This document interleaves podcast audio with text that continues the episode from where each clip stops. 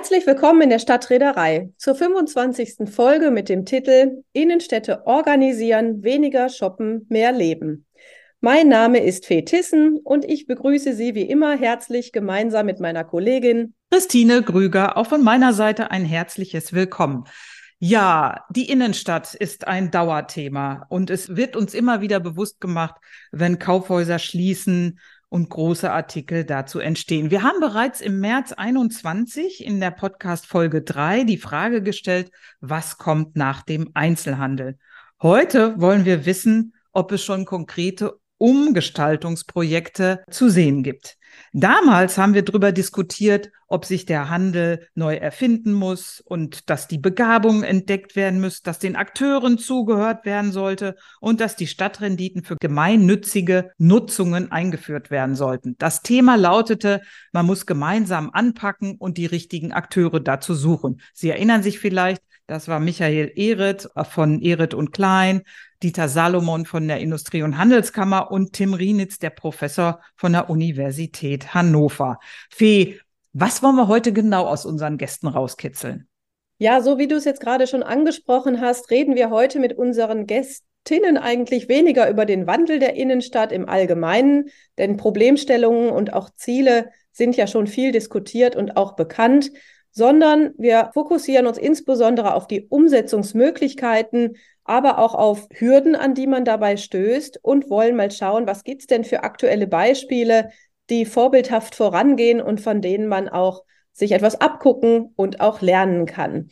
Das heißt, wir gucken schon, wie sieht so eine Vision für die Innenstadt einmal überhaupt aus? Gibt es da eigentlich gesamtstädtische Leitbilder oder innenstädtische Leitbilder und Visionen? Oder sind es eher die einzelnen Puzzleteile, die sich nach und nach zusammensetzen? Wir fragen nach Projektbeispielen und Erfahrungen und wir gucken auch, welche Akteure sind denn da besonders aktiv und handelnd und wer fehlt vielleicht auch noch und wer müsste noch aktiviert werden? Angestoßen wurde nochmal die Auseinandersetzung mit der Innenstadt durch die Studie vom Institut für Städtebau und Wohnungswesen. Da liegen nämlich beispielhafte Entwicklungsprojekte innerstädtischer Bereiche vor. Das ist eine Studie von 2022, wurde auch unterstützt vom Deutschen Städtetag und weiteren Organisationen und heißt Neue Materialien zur Planungskultur. Also falls jemand Interesse hat, einfach beim ISW mal kurz anmailen. Da gibt's die Studie auch als PDF. Und in unseren Show Notes, die wir wie und immer der Folge auch zur Verfügung stellen. Bevor wir jetzt gleich anfangen, mit unseren Gästinnen zu reden, liebe Fee, Hast du gemerkt, ob sich was in deiner Stadt verändert hat? Naja, ich komme ja aus Oberhausen, mitten im Ruhrgebiet. Und da wurde in den 90er Jahren das große Shopping Center oder die große Shopping Mall, das Centro, gebaut, was zu einem Aussterben der Innenstadt geführt hat. Und es gab vielfältige Bemühungen seither, diesen Ort wieder zu beleben durch unterschiedlichste Ansätze. Das ist immer mal mehr, mal weniger gelungen, eher weniger. Also die Innenstadt ist nach wie vor eher der Ort, wo man hingeht, wenn man in die Stadtbibliothek möchte oder wenn man ins Theater geht oder wenn man zu irgendwelchen größeren Ämtern oder zum Gericht, zur Polizei muss. Aber so dieses Aussterben des Einzelhandels hier ist schon sehr stark zu beobachten. Und die Frage ist, was folgt? Nicht nur in den Erdgeschossen, sondern auch in den Obergeschossen. Also was kann auch über die Einkaufstageszeit hinaus in der Innenstadt passieren? Und Oberhausen war unter anderem in diesem Förderprogramm der Zukunftsstadt aktiv. Da wurde unter anderem ein leerstehendes Ladenlokal mit dem Supermarkt der Ideen geschaffen, wo es vielfältige Veranstaltungen gab, wo auch die Gesellschaft, die Bürgerinnen und Bürger einbezogen wurden, um Ideen mit abzugeben. Und da hat man gesehen, Ideen gibt es wahnsinnig viele, auch Engagement. Das Engagement ist sehr hoch. Es scheitert eher an der Umsetzung. Jetzt gibt es gerade noch mal einen neuen Anlauf mit dem Kreativquartier Innenstadt. Es gibt auch Versuche, unterschiedliche Wissenseinrichtungen zu vernetzen, um so eine Art Campus-Innenstadt zu gestalten. Also die Ideen sind da und die Frage ist eher, wie kommt man vom Reden ins Machen?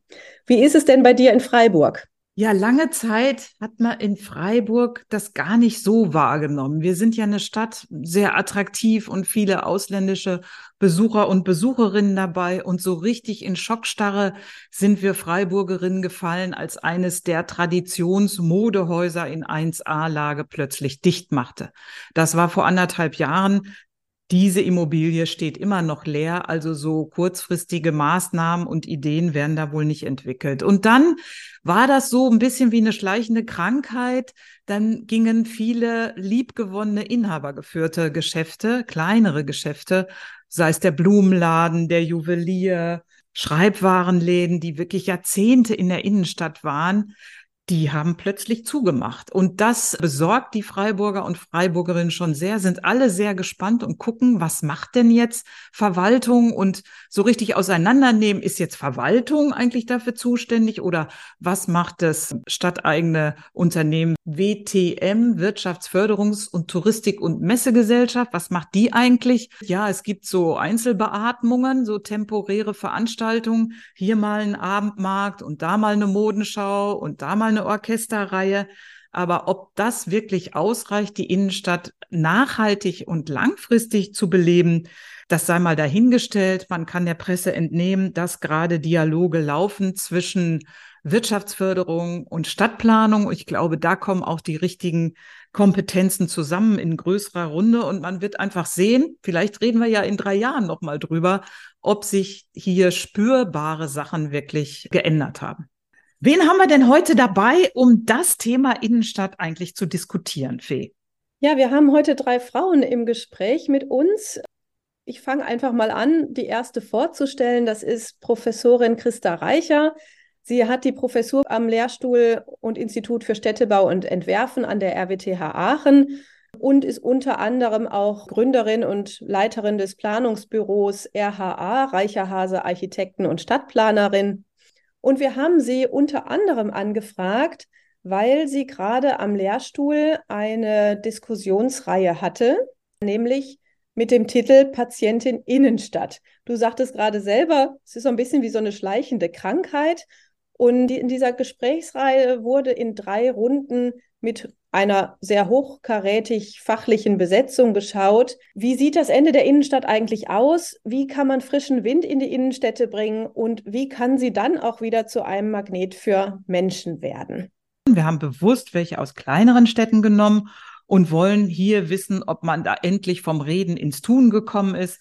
Da ist Frau Vogel aus Coburg dabei. Sie ist Leiterin des integrierten Innenstadtmanagements und leitet auch die Projektgruppe Stadtmacher. Und Frau Karow Kluge aus Aachen ist mit dabei. Sie ist City Managerin des Fachbereichs Bürgerinnendialog und Verwaltungsleitung. Und von denen wollen wir die genaueren Projekte hören. Wir sind gespannt.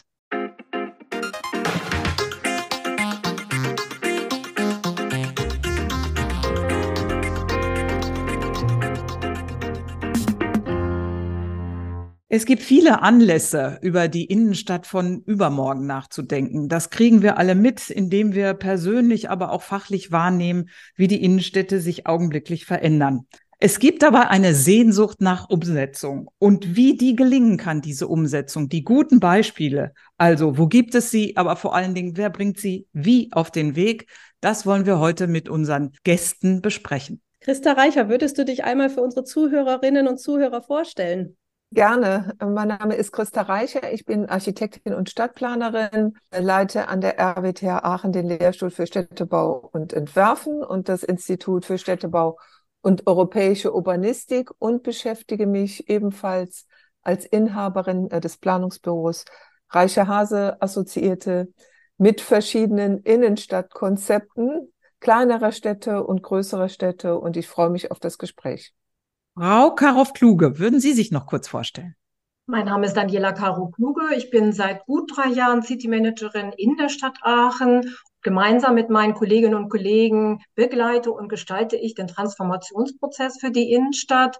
Und das tun wir im Dialog mit der Stadtgesellschaft, also gemeinsam mit ganz, ganz vielen Akteurinnen und Akteuren mit unterschiedlichen Projekten und Maßnahmen und probieren da zurzeit auch ganz unterschiedliche, auch experimentelle Methoden und Formate aus. Und ich freue mich auch sehr auf das Gespräch.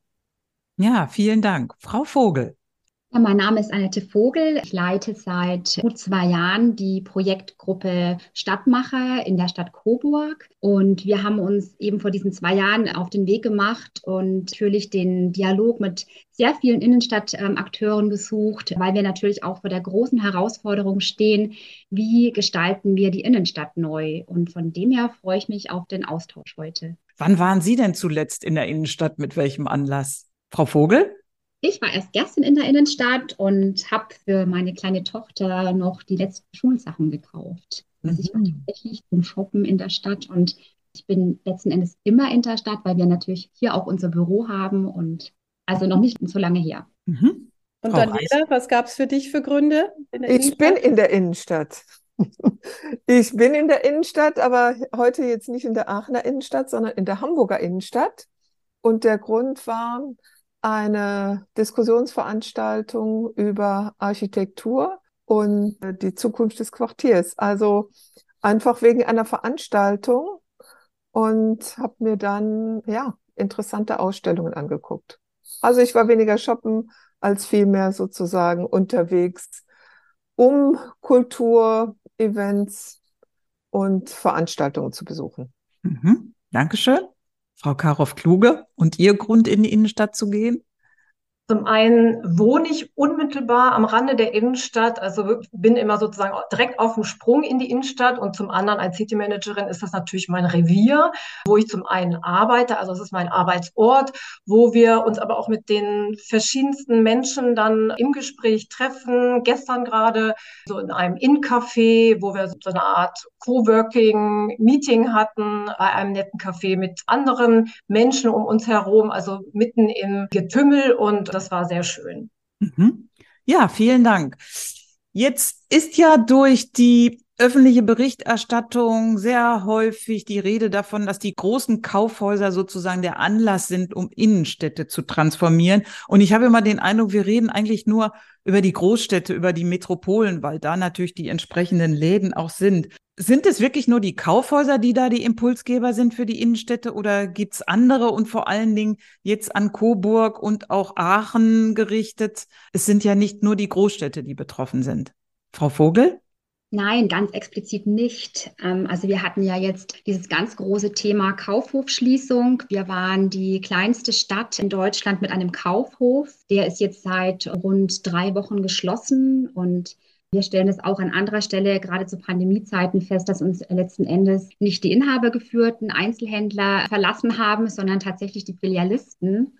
Und von dem her haben wir natürlich ein sehr großes Thema, weil wir als kleine Mittelstadt durchaus große Flächen jetzt äh, stehen haben und da auch sehr froh sind, dass wir dennoch einen sehr hohen Anteil an inhabergeführten Einzelhandelsgeschäften sind, die bei uns die Impulsgeber sind und die wir letzten Endes tatsächlich auch hegen und pflegen müssen, auch als Kommune, als Stadt und da natürlich entsprechende Rahmenbedingungen brauchen. Und im Falle von Kaufhof hatten wir natürlich jetzt das Thema, dass wir da eine Nachfolgenutzung sofort hatten, dieser Aachener Modekette, die jetzt Ende September neu eröffnet. Da waren wir schon sehr froh weil wir auf diesen hohen Quadratmeteranzahl natürlich erstmal zu kämpfen hätten, was wir denn sozusagen im Anschluss mit diesem Riesengebäude anstellen und konnten jetzt auch in der Coburger Innenstadt in der Fußgängerzone, in der 1a-Lage jetzt im Sommer eine Nachnutzung eröffnen auf gut 5000 Quadratmetern. Also von dem her sind wir da schon wieder sehr gut aufgestellt. Aber es war natürlich ein Riesenthema. Und hm, gerade das, was Sie angesprochen haben, die inhabergeführten Einzelhändler sind bei uns sehr gut aufgestellt und letzten Endes auch diejenigen, die unsere vielen Maßnahmen und Ideen und Konzepte mittragen und gemeinsam auch umsetzen. Also wir gehen eher in die Kommunikation mit den kleinen inhabergeführten Einzelhändlern und haben eher zu kämpfen, wie wir auch in der Kommunikation mit den großen Filialisten umgehen. Wenn ich das ergänzen kann an dieser Stelle, also was ich beobachte, ist natürlich schon in den letzten Monaten ein Fokus auf die großen Dampfer, ja, weil die eben an sehr prominenten Stellen in der Innenstadt platziert sind und dann auch dieses Bewegungsgefüge, das Laufen, das Aufsuchen von Orten in der Innenstadt schon verändern, wenn sie leer fallen. Aber mir geht es jetzt nicht nur darum zu gucken, was kann man mit diesen leergefallenen Riesen machen, sondern was ich beobachte ist, und dazu hatte ich gerade gestern ein Gespräch mit der Stadt Düsseldorf, dass sie auch proaktiv gucken, wie wird sich die Nutzung in diesen großen Dampfern verändern.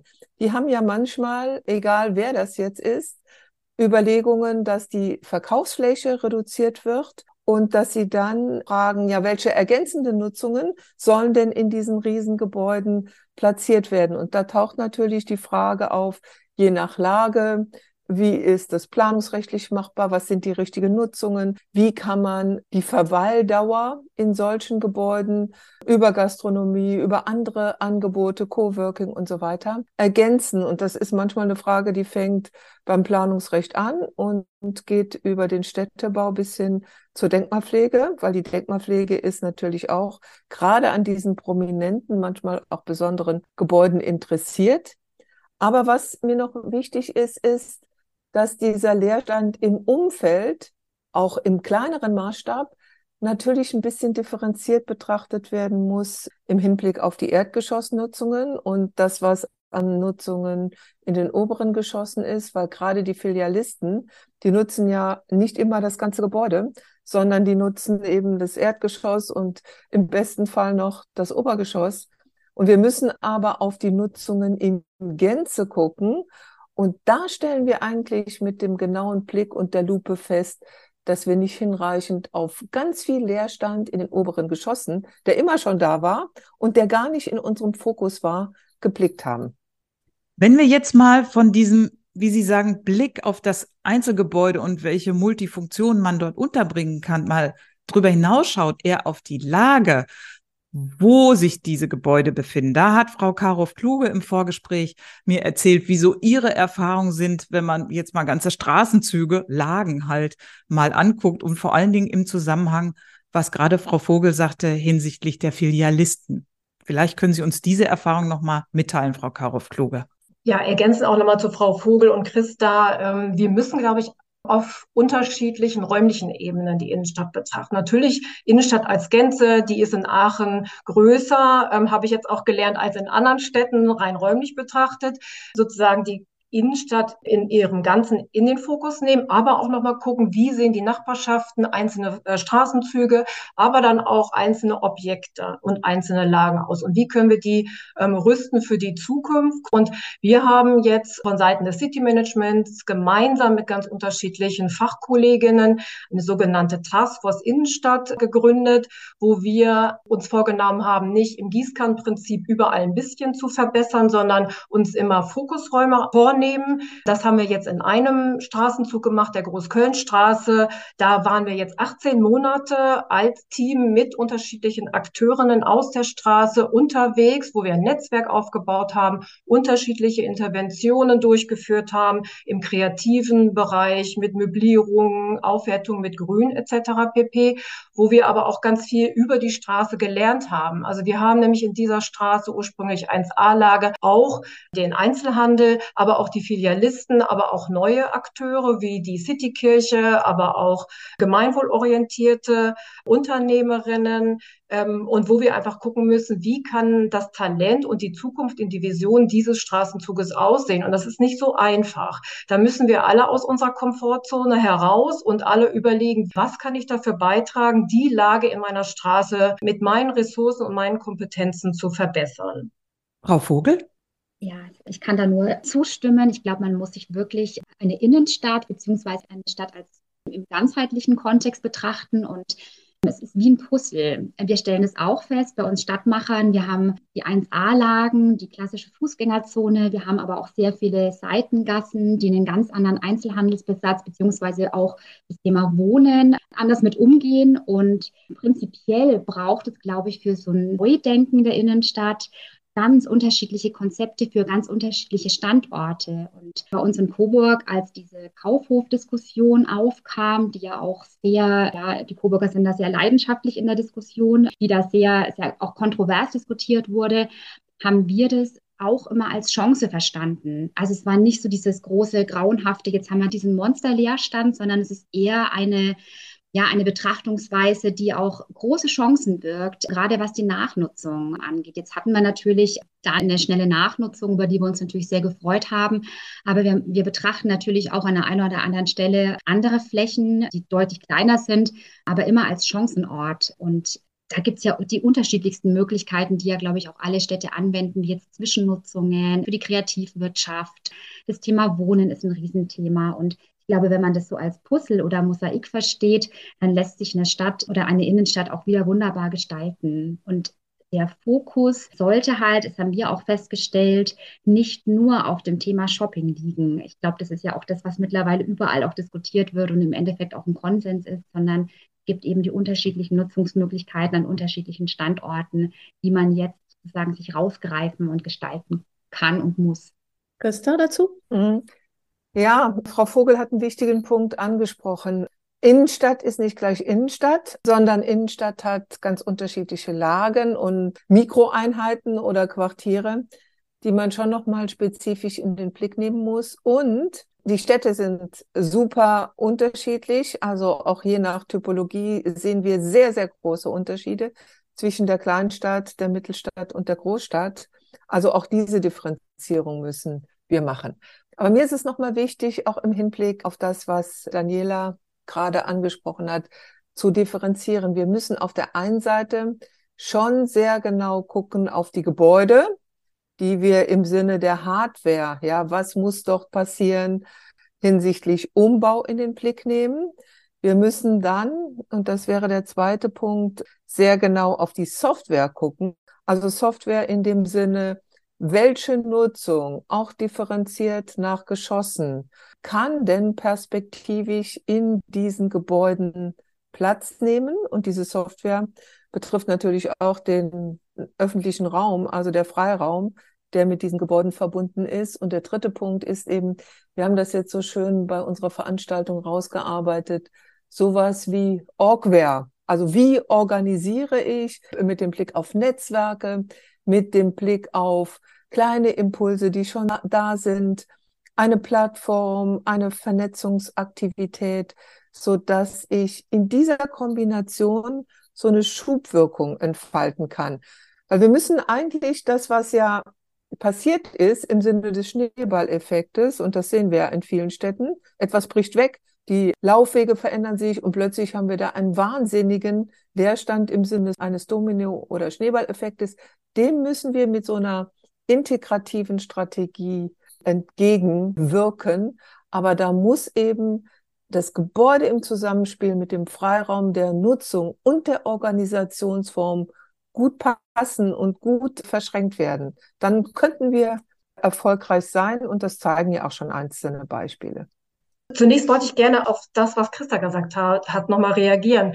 Das möchte ich unbedingt zu 100 Prozent zustimmen. Und was uns auch bewusst sein muss, ist, dass es kein linearer Prozess sein kann jetzt. Ne? Wir haben uns alle in unseren Logiken, unseren Arbeitsweisen und unseren Nutzungsschemata der letzten Jahrzehnte, sag ich mal, auch ein bisschen gemütlich gemacht, wir alle. Ne? Die Eigentümer haben maximalen Nutzen und Gewinn aus ihrem äh, Erdgeschoss herausgezogen und jetzt merken sie, oh, die Obergeschosse sind ja leer, aber wie gehe ich damit um, wenn ich nicht mehr so viel Gewinn aus meinem EG mache und wissen aber gar nicht, wie es anpacken soll. Das nur so als Beispiel. Und so müssen wir alle aus unserer Komfortzone raus, wie ich vorhin schon sagte, und gucken, was muss ich eigentlich ändern als Institution, aber auch als Akteur, als individuelle Akteurin und einfach schauen, welchen Beitrag ich leisten kann. Und das ist sozusagen so ein iterativer Prozess. Dann gehen wir vielleicht auch mal in eine Sackgasse rein und auch wieder zurück. Und das muss uns einfach bewusst sein. Also ich glaube, es wäre vermessen zu sagen, ich weiß, wo es langgehen soll. Und dieser Transformationsprozess dauert einfach viele Jahre. Also deswegen das nochmal unterstützen. Und so wie Frau Vogel auch sagte, das als Chance betrachten. Das versuchen wir gerade auch, indem wir sagen, und die Politik unterstützt das, die Innenstadt auch eine Ermöglichungskultur dort zu etablieren. Das ist einfach gesagt und kommt leicht von den Lippen, Ermöglichungskultur. Aber in der Umsetzung merken wir gerade, dass das einfach sehr teilweise doch schwierig ist, weil wir dann an die guten Routinen der Vergangenheit und Regelwerke etc. stoßen. Und die müssen dann erstmal ausgehandelt und diskutiert werden. Das erstmal so viel.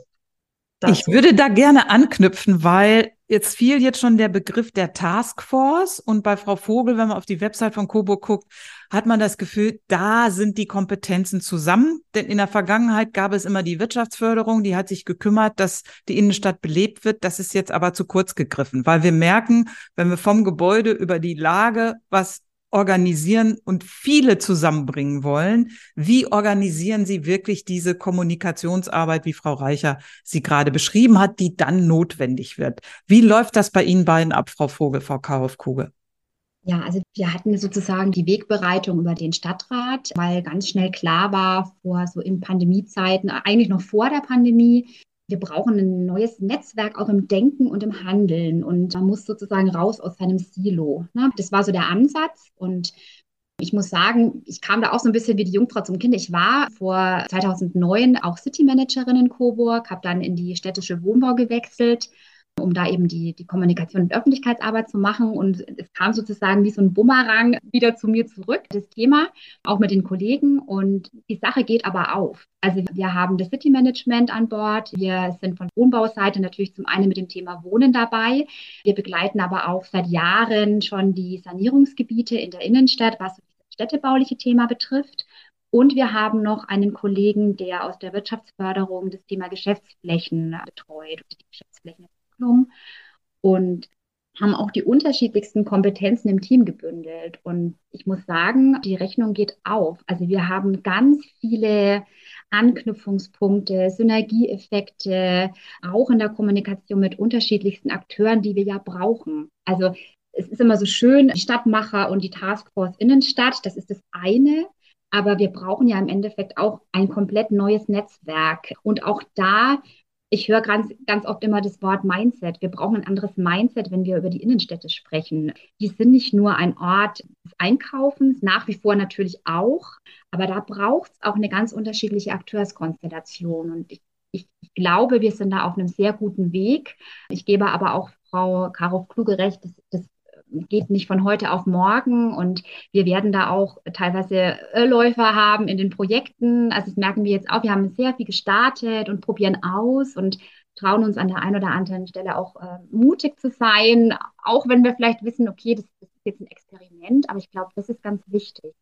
Das ist auch das, was uns im Team im Moment auch ziemlich Spaß macht. Also wir, wir dürfen auch an Seiten der Stadtpolitik mutig oder sollen mutig sein und dürfen ausprobieren. Und da kommen wirklich die, ja, ganz tolle Sachen bei raus.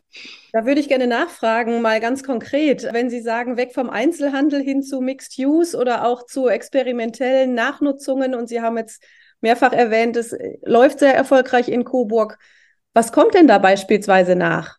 Also wir haben in den Sanierungs Gebieten beispielsweise haben wir relativ viele leerstehende Flächen, auch Gewerbeflächen, die im Moment nicht wirklich für eine langfristige äh, Mietung nutzbar wären. Also die würden leer stehen. Und wir haben jetzt von, von städtischer oder Wohnbauseite gesagt, zu schade, weil prinzipiell ist, sind sie für Leerstand eigentlich doch zu, zu gut und haben ganz einfach den Aufruf gestartet über die beiden Tageszeitungen in Coburg. Wer hat denn Lust? Wer hat denn Ideen? Wer hat denn ähm, ein Konzept für diese Flächen? Und es ist unglaublich, es läuft jetzt seit zwei Jahren, wie viele Nutzer und Interessenten wir bekommen über die, über die Hochschule, Studierende, die das als Atelier nutzen. Gerade zu Corona-Zeiten war das der Boom. Also wir haben überhaupt kein Problem, diese an und für sich nicht mehr wirklich ja, gut ausgebauten Flächen an den Mann oder die Frau zu bringen. Und wir haben äh, kleine Vereine, die es für Ateliers oder Malkurse nutzen. Wir haben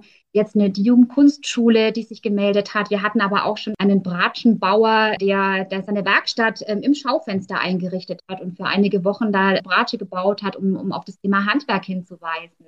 Wir haben beispielsweise auch über eine tolle Förderkulisse einen Ladenleerstand anmieten können, den wir dann mit wenigen Mitteln ertüchtigt haben und hatten, haben jetzt einen Showroom eröffnet, der ein komplett experimentelles Einzelhandelskonzept testet seit gut einem, ja, einem Dreivierteljahr. Also es gibt sehr, sehr viele Akteure, die Lust haben, in den Innenstädten, in diesen Gewerbeflächen was zu tun, was eben nicht dem Shopping-Gedanken entspricht. Und wenn man sozusagen ja, da sind wir natürlich auch in einer guten Lage, die anzubieten für, für wenig Geld. Das ist natürlich auch immer so ein Thema dann entstehen da tolle Ideen und auch vielleicht im zweiten Schritt langfristige Nutzungen.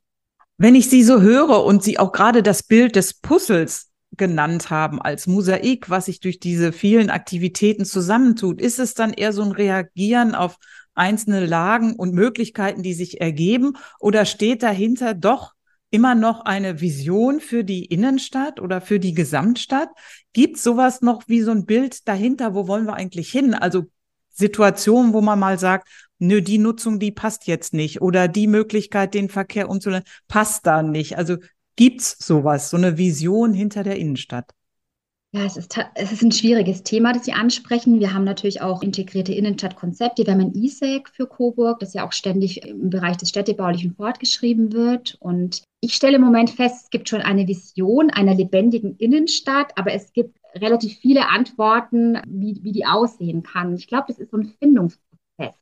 Ich bin mir gar nicht mehr so sicher, ob wir ein, ein riesen Leitbild brauchen. Also wir haben Handlungsfelder definiert. Wir sind ja auch in den Sanierungsgebieten unterwegs und haben da auch äh, Stärken- und Schwächenprofile definiert. Wir waren auch Modellkommune beispielsweise im, im Bayerischen Wirtschaftsministerium. Es war sehr hilfreich, da einfach so eine Art Stadtplan zu haben, in Anführungsstrichen, der uns Handlungsfelder aufzeigt. Und wir haben ganz speziell auch in unserem Team für diese Handlungsfelder kurzfristige Maßnahmen, aber auch natürlich langfristige Maßnahmen definiert und brauchen aber auch, und ich, ich, ja, das, da muss man dann vielleicht auch in die Stadtplanung gucken, brauchen aber auch diese Flexibilität. Das ist, ich weiß gar nicht, ob ich irgendwie immer noch so einen Leitbildgedanken benötige, vielleicht schon eine Handlungskulisse, so einen Fahrplan, der aber auch ein bisschen abweichen darf, weil wir ausprobieren müssen. Und natürlich gibt es auch die Wohnfunktionen und die E-Sex, die wichtig sind, parallel dazu. Aber gerade wenn es um so kurz- oder mittelfristige Maßnahmen geht, für die wir ja stehen als Stadtmacher, mag ich mich eigentlich nicht in so ein Korsett begeben, weil wir, glaube ich, diese Flexibilität brauchen. Aber Frau Reicher wurde schon ganz unruhig auf ihrem Stuhl, weil das ist ich, ja, ja, ja, ich widerspreche ungern, aber ich bin schon überzeugt, dass wir eine Vorstellung von unserer Innenstadt von morgen und übermorgen brauchen. Nicht im Sinne eines äh, starren Korsetts oder Rahmens, aber schon im Sinne von, hinter welcher Zukunftsvorstellung kann ich den Menschen begeistern und versammeln? Und deshalb äh, ist meine Erfahrung, wir arbeiten an zwei solcher Entwicklungskonzepte, einerseits für Essen und andererseits für so eine kleine Stadt Steinheim. Und da sehen wir eigentlich, dass in dem Diskussionsprozess es wahnsinnig wichtig ist, ein Bild von der Zukunft zu haben. Weil das Bild von der Zukunft, das kann Emotionen entfalten, Euphorie bringen und das ganz gut, wenn man die richtigen Bilder hat, in die Stadtgesellschaft transportieren. Aber in einem Punkt haben Sie natürlich recht. Das ist ja dann ein Bild oder eine Vorstellung von morgen und übermorgen. Das einzelne Projekt, ja, was ich dann als Baustein habe, um zu zeigen, was heißt denn das große Ganze? Das muss einzahlen in diese Vorstellung. Also das darf nicht irgendetwas Abstraktes sein, wo alle sich fragen, ja, warum reden wir denn von 2030 oder 40, sondern es muss eben mit dem einzelnen konkreten Baustein auf einmal sichtbar werden, wie eine einzelne Maßnahme, ein einzelnes Projekt in das große Ganze einzahlt. Also ich glaube, das ist schon eine Strategie, die sich an vielen Stellen bewährt hat. Und welche Inhalte das dann sein können, das ist in so einer Traditionsstadt für Gewerbe wie Steinheim eher das Handwerk, was jetzt wieder zurückkehrt in die Innenstadt und wo wir ganz viel über neue Handwerkerhöfe, neue Konstruktionen von urbanem Gewerbe in der Stadt reden. Und das ist aber in so einer Stadt wie Essen dann viel stärker das Thema Freiraum und Klimaschutz, weil wir da eine ganz andere Dichte haben und diese ganzen Überlegungen im Sinne von Nutzungsgefüge, die haben einen ganz starken Schwerpunkt in dem Bereich von Wohnen, von universitären Nutzungen und von Freiraum. Und da sieht man eigentlich, dass schon die Begabungen und die Chancen, die eine Stadt hat, ganz stark auch von der stadtspezifischen Programmierung abhängen und von der Nachfrage. Also welche Akteure sind da, die auch, wie wir auch an der Hochschule, einfach Mangel an Raum haben Und die Innenstadt kann ja ein gutes Vehikel sein, um einfach auf diese Mangelsituation zu reagieren und was anzubieten. Also auf der einen Seite haben wir chronischen Mangel an Raum und auf der anderen Seite haben wir leerstehenden Raum. Und die logische Konsequenz ist doch daraus, dass man so eine Balance und eine Win-Win-Situation schafft. Daniela, wie geht ihr da in Aachen vor? Jetzt haben wir hier zwei gegensätzliche Ansätze gehört. Gibt es in Aachen ein Leitbild für die Innenstadt oder ist es auch das Puzzle, was sich nach und nach zusammensetzt? Also erstmal finde ich die Diskussion super spannend. Also wir haben ja im letzten Jahr 2022 einen Zukunftsprozess Innenstadtmorgen, wie wir das nennen, gestartet gemeinsam mit einem externen Büro, was uns begleitet. Und da haben wir angefangen und dann auch heiß diskutiert, brauchen wir das Leitbild schlechthin oder sind es dann eher Zukunftsbilder, die dann aber auch dynamisch sind. Und wir gestalten zurzeit den Zukunftsprozess in dem Bewusstsein, dass wir kein, natürlich kein starres Leitbild brauchen, das ist, sondern dynamisch anpassen müssen. Ähm, und das ist ein langjähriger Prozess. Wir sind da auch noch nicht so weit, dass wir was vorzeigen können. Aber ich sehe das so wie Christa. Es müssen verschiedene Leitbilder sein, verschiedene Zukunftsbilder sein. Und wir brauchen die, um wirklich in den Dialog mit der Stadtgesellschaft zu kommen. Und ähm, da möchte ich vielleicht noch mal so ein bisschen Hinweis auf ja, ist vielleicht auch schon ein bisschen zu platt und zu oft gebraucht, dieser Begriff eines Change-Prozesses nochmal in, in die Diskussion mit einbringen. Was wir gerade machen, ist ja nicht ein klassischer Change-Prozess, weil es gibt keinen definierten Start- und Endpunkt, sondern der Transformationsprozess, wir wissen noch nicht, wann der enden wird und wo der enden wird, mit was der enden wird.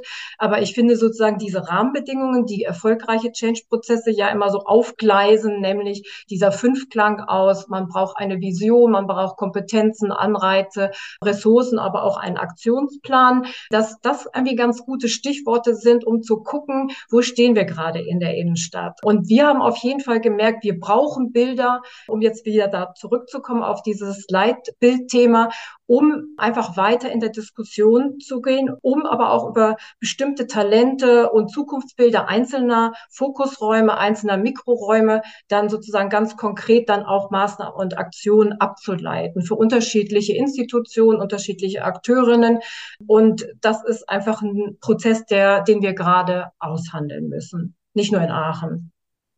Jetzt haben wir also den Punkt, die Bilder sind doch wichtig. Frau Petzold vom DIFO sagte so schön, Städte müssen auch mal eine städtische Yoga-Übung ausführen, um das große Ganze zu entdecken. Und wenn wir an vielen Studien denken, die uns die Stadt von übermorgen so schmackhaft machen mit Zukunftsmolekülen und Trends, da kommt ja wahnsinnig viel auf uns zu. Wir denken jetzt gerade an KI, an Automobile, die elektrisch fahren und autonom fahren das Klima, was uns noch ziemlich viel Kopfschmerzen im wahrsten Sinne des Wortes bereiten muss. Also wie will man sowas eigentlich in den Griff kriegen? Und da ist es vielleicht mal wirklich gut, sich von dem Kleineren zu lösen, Frau Vogel, auch wenn Sie da sehr euphorisch über Ihre Projekte reden. Das funktioniert ja auch, aber zu wissen, wo passt das Puzzlestück in dieses Mosaik rein? Ich glaube, das nehmen wir jetzt gerade mit. Das ist dann wohl doch wichtig. Frau Vogel?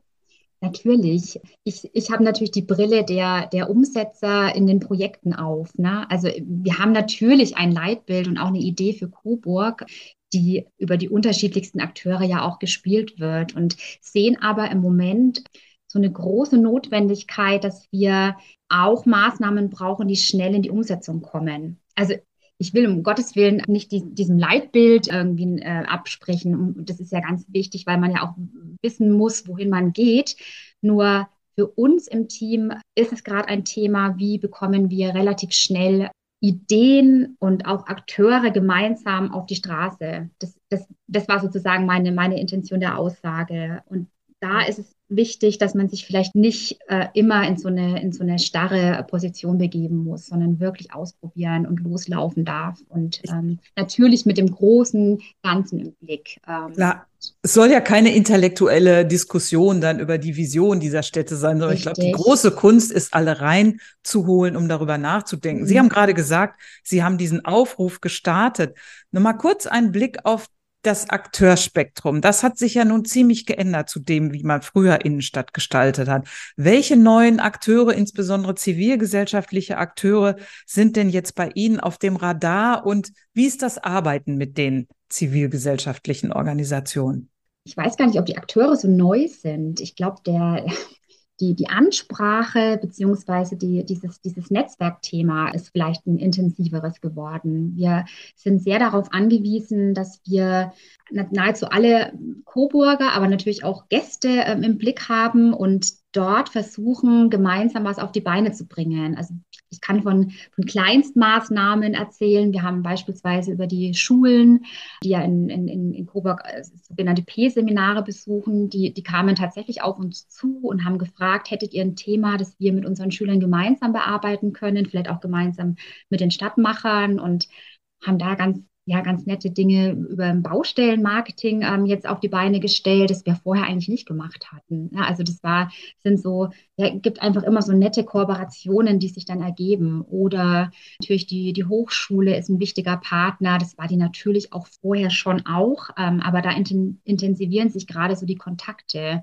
oder Vereine, die, die jetzt nicht unbedingt federführend erstmal sich in der Innenstadt präsentieren wollen, die aber jetzt kommen und sagen, Mensch, wenn ihr Raum habt oder Präsentationsmöglichkeiten, wo wir auch mal erzählen können, wer wir sind, dann tun wir das gerne. Und ich glaube, diese ja, diese Kontakte haben sich verändert und auch intensiviert. Und so bekommt man vielleicht auch Synergien, die man vorher nicht hatte. Ich glaube, dieses Thema Kommunikation ist dann ein ganz wichtiger, wichtiger Stichpunkt, den man, den wir aufgegriffen haben und der sich natürlich auch für so Kleinstprojekte und ähm, diese kleinen Mosaiksteine, die wir brauchen, ganz gut nutzen lässt.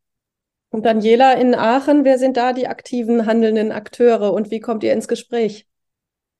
Ich möchte es nochmal unterstreichen, was Frau Vogel gesagt hat. Also ich ähm, sehe das auch so, dass es nicht die neuen Akteure oder Akteursgruppen gibt, sondern die ähm, bestehenden oder alten oder in der Vergangenheit sind bestimmte Gruppen vielleicht nicht so sichtbar geworden, auch in ihren Bedarfen. Also ich spreche jetzt von der Innenstadt, ähm, dass bestimmte Gruppen wie Kreative oder auch Sport, bestimmte Nutzungen an den Rand gedrängt worden sind, weil es auch nicht in der Innenstadt mehr bezahlbar ist. Und jetzt sind die auch wieder, haben die die Möglichkeit, stärker sichtbar zu werden. Und da muss man ganz genau gucken, ja, welche Kompetenzen und welche Ressourcen bringen sie mit. Und da sehe ich das auch wie Frau Vogel, da haben wir unglaublich viel Engagement, unglaublich viel Wille und Kreativität an Menschen, an Gruppen, an Vereinen, die in die Innenstadt wollen und auch was machen wollen und ja, scheitern manchmal oder momentan noch an der Zugänglichkeit zu Räumen und auch an der Bezahlbarkeit von Räumen. Das ist im Prinzip so ein bisschen so die Gretchenfrage Frage, glaube ich. Da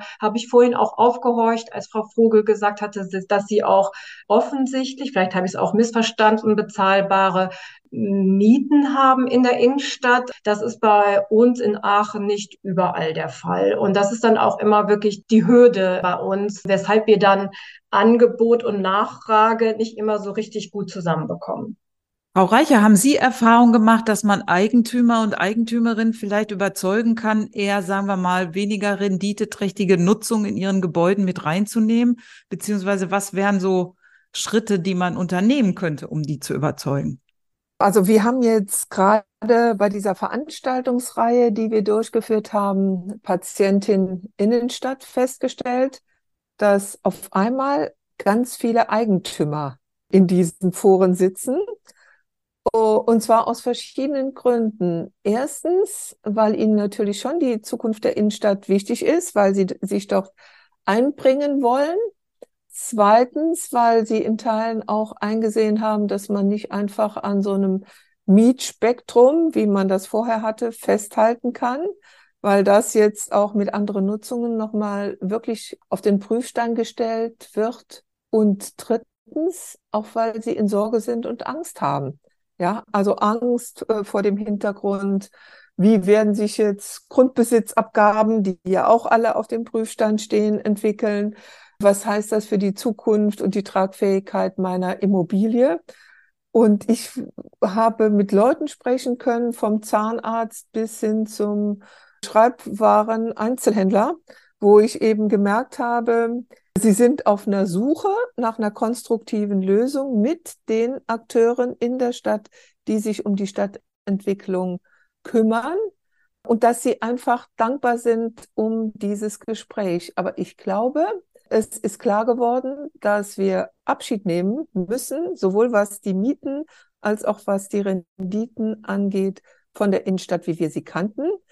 Das wird sich nochmal differenzieren nach Teilbereichen oder nach diesen Mikroquartieren und wird auch letzten Endes, wenn sich die Abschreibungsmöglichkeiten im Sinne des Leerstandes nochmal radikaler verändern werden, auch nochmal ein großes Thema werden. Aber meine Erfahrung ist, dass die Zukunft der Innenstadt auch bei den Akteuren, bei den Besitzern ein wirkliches Gesprächsthema geworden ist aus diesen genannten Gründen und dass sie auch als aktive Mitspieler agieren wollen. Das kann natürlich in unterschiedlicher Form passieren. In, in Steinheim habe ich die Erfahrung gemacht, dass viele Eigentümer bereit waren, auch ihre Immobilie an die Stadt zu verkaufen oder zu veräußern, weil das die einfachere Option war, auch, sagen wir mal, ganz andere Nutzungen dann zu managen.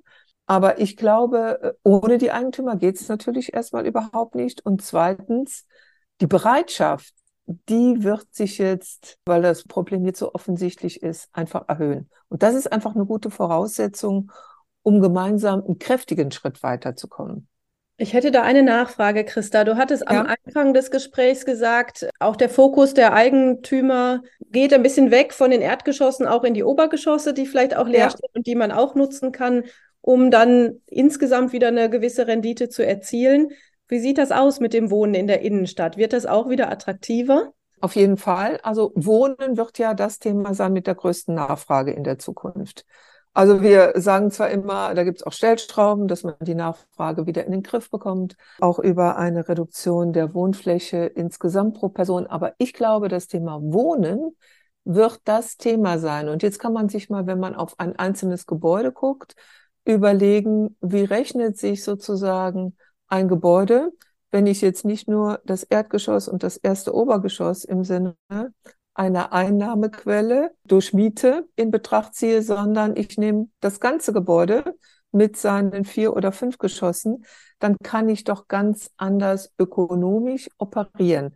Nun muss man aber wissen, dass das Wohnen auch ein paar Anforderungen hat an, sagen wir mal, an ein gutes Wohnen. Und das hat etwas mit Freifläche zu tun, mit der Ausrichtung der Gebäude, und natürlich auch die Frage, wie können sich auch Erdgeschosse für diese Nutzung eignen, da sie meistens sehr exponiert sind, ist diese Nutzung als Wohnen in vielen Teilen eingeschränkt und hat auch in der Konsequenz immer eine Frage, wie sieht dann der Freiraum im Sinne von Verbindung öffentlich und privat aus. Aber ich finde, das Thema Wohnen wird eines der großen Themen für die Innenstadt sein, weil das die Innenstadt auch nicht nur während der Öffnungszeiten des Handels belebt, sondern rund um die Uhr.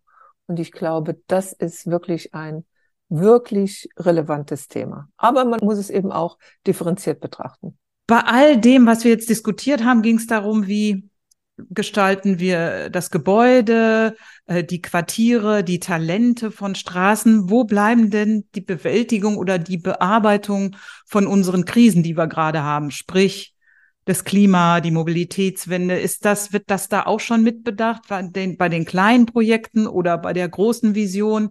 Also wie wird das verarbeitet in diesen Projekten? Daniela, du nix. Möchtest du antworten? Ja, das sind natürlich ganz, ganz zentrale Themen, ne? Mobilitätswende und Klimawende und müssen und werden auch integriert sozusagen in den Transformationsprozess und die Gestaltung von Zukunftsbildern mitgedacht. Also ohne das geht es ja gar nicht anders. Ne? Und ähm, jetzt für Aachen oder für unseren Zukunftsprozess in Stadtmorgen sind das wirklich ganz, ganz wichtige Themen, die da mit den anderen Themen, sozialen Themen, Kreativität, neue Nutzerinnen der Innenstadt wirklich integriert zusammen dann auch gebündelt und betrachtet werden. Heißt das dann, rufen Sie konkret das Verkehrsplanungsamt, das Grünordnungsamt, die ziehen Sie mit dabei, wenn Sie Aktivitäten in der Innenstadt planen? Wir tun das ja gemeinsam. Wir arbeiten gemeinsam, wir kooperieren gemeinsam. Und das tun wir jetzt nicht nur in unserer Taskforce Innenstadt morgen sondern, und in unserem Zukunftsprozess Innenstadt, sondern das ist eigentlich so State of the Art, das ist Haltung, das, was nur zusammen geht.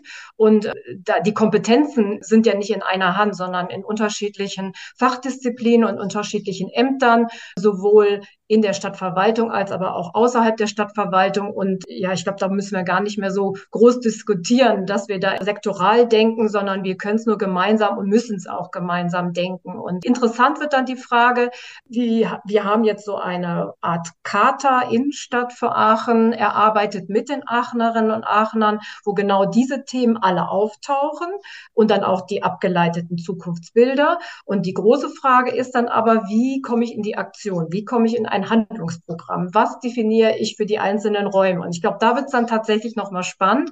Aber ähm, zumindest ist unser Anliegen und auch das unserer Oberbürgermeisterin, das wirklich integriert anzugehen. Nun muss man aber auch dazu sagen, dass in Aachen genau dieses Themenfeld bei der Oberbürgermeisterin mit angesiedelt ist. Das ist ja nicht in allen Städten der Fall und in allen Städten ist auch noch nicht so eine agile Verwaltung unterwegs wie möglicherweise in Aachen, dass es eine Selbstverständlichkeit wird, so zusammenarbeiten.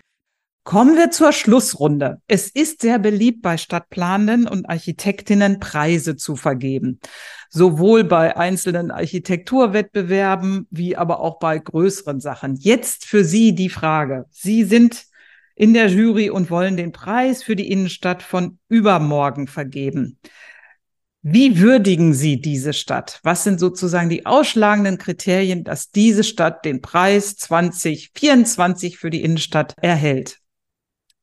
Daniela, du siehst aus, als hättest du schon eine Idee.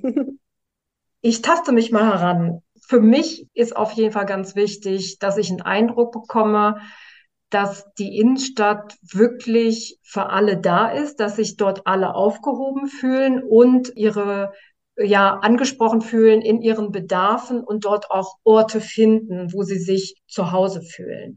Das ist jetzt erstmal sehr allgemein gesprochen und genau diese Handlungsfelder und Themen, in denen wir gerade stecken, Klima, Mobilität, Kreativräume, neue Nutzungen in der Innenstadt, aber bei immer noch der Möglichkeit, in die Innenstadt zum Einkaufen zu gehen, dass dieses ganze Spektrum da eine Vielfalt sozusagen auch auftut, gleichzeitig aber auch die Innenstädte lokal atmosphärisch nicht austauschbar sind, dass ich die Innenstadt auch sozusagen in ihrer Identität, in ihrem Ausdruck dann aber auch individuell wiedererkenne. Das wäre für mich jetzt erstmal so ein bisschen so die ersten Kriterien, die ich nennen möchte. Also ein vielfältiger, authentischer Ort, Wohlfühlort eigentlich für alle, so in, in dem Sinne. Perfekt, zusammengefasst. Frau Vogel, wie sieht Ihre Stadt von übermorgen aus? Womit wird sie gewürdigt? Ja, ich denke, das geht natürlich in die gleiche Richtung. Sie ist lebendig, sie ist belebt, sie ist vielleicht auch gemütlich, sie ist ansprechend. Sie bietet aber auch Orte, die nicht dem Konsum gewidmet sind. Sie, sind, äh, sie ist ein Standort zum Wohnen und Wohlfühlen und auch zum Erleben. Ich glaube, darüber haben wir ja jetzt heute wenig gesprochen. Was passiert äh, beispielsweise mit, äh, mit dem Thema Veranstaltungsorte? Und ja, sie ist sozusagen ein Ort, an dem man gerne kommt, um sich und sich dort aufhält, aus welchen Gründen auch immer. Also ich glaube, diese, diese Gründe, warum man in die Innenstädte geht, sind deutlich vielfältiger als heute. Und Christa, du bist tatsächlich häufig in Auslobe ja.